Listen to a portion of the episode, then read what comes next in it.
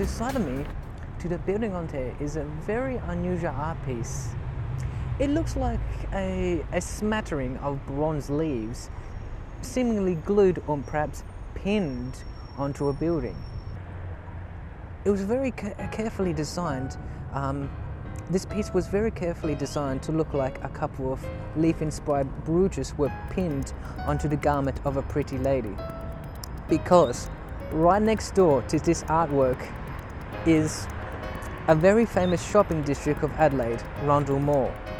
So it makes perfect sense for a fashion inspired public artwork be, to be situated near a, a place where you can get many, many different kinds of fashions. The sad thing is that many people, the residents of the city, are going to walk by this street every day and they're going to miss this lovely public artwork. And it's a shame, really. I think it really brightens up the building. It, it it's a symbol of commerce, of fashion, of, of the local retail avenue, shall we say.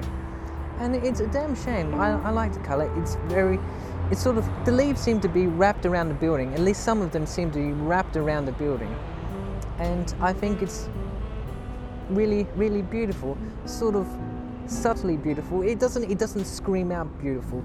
It's not a public artwork that screams at you like the, the uh, Rundle Mall uh, Spheres by Bert Flugelman, for example also known as the Mall's Balls colloquially.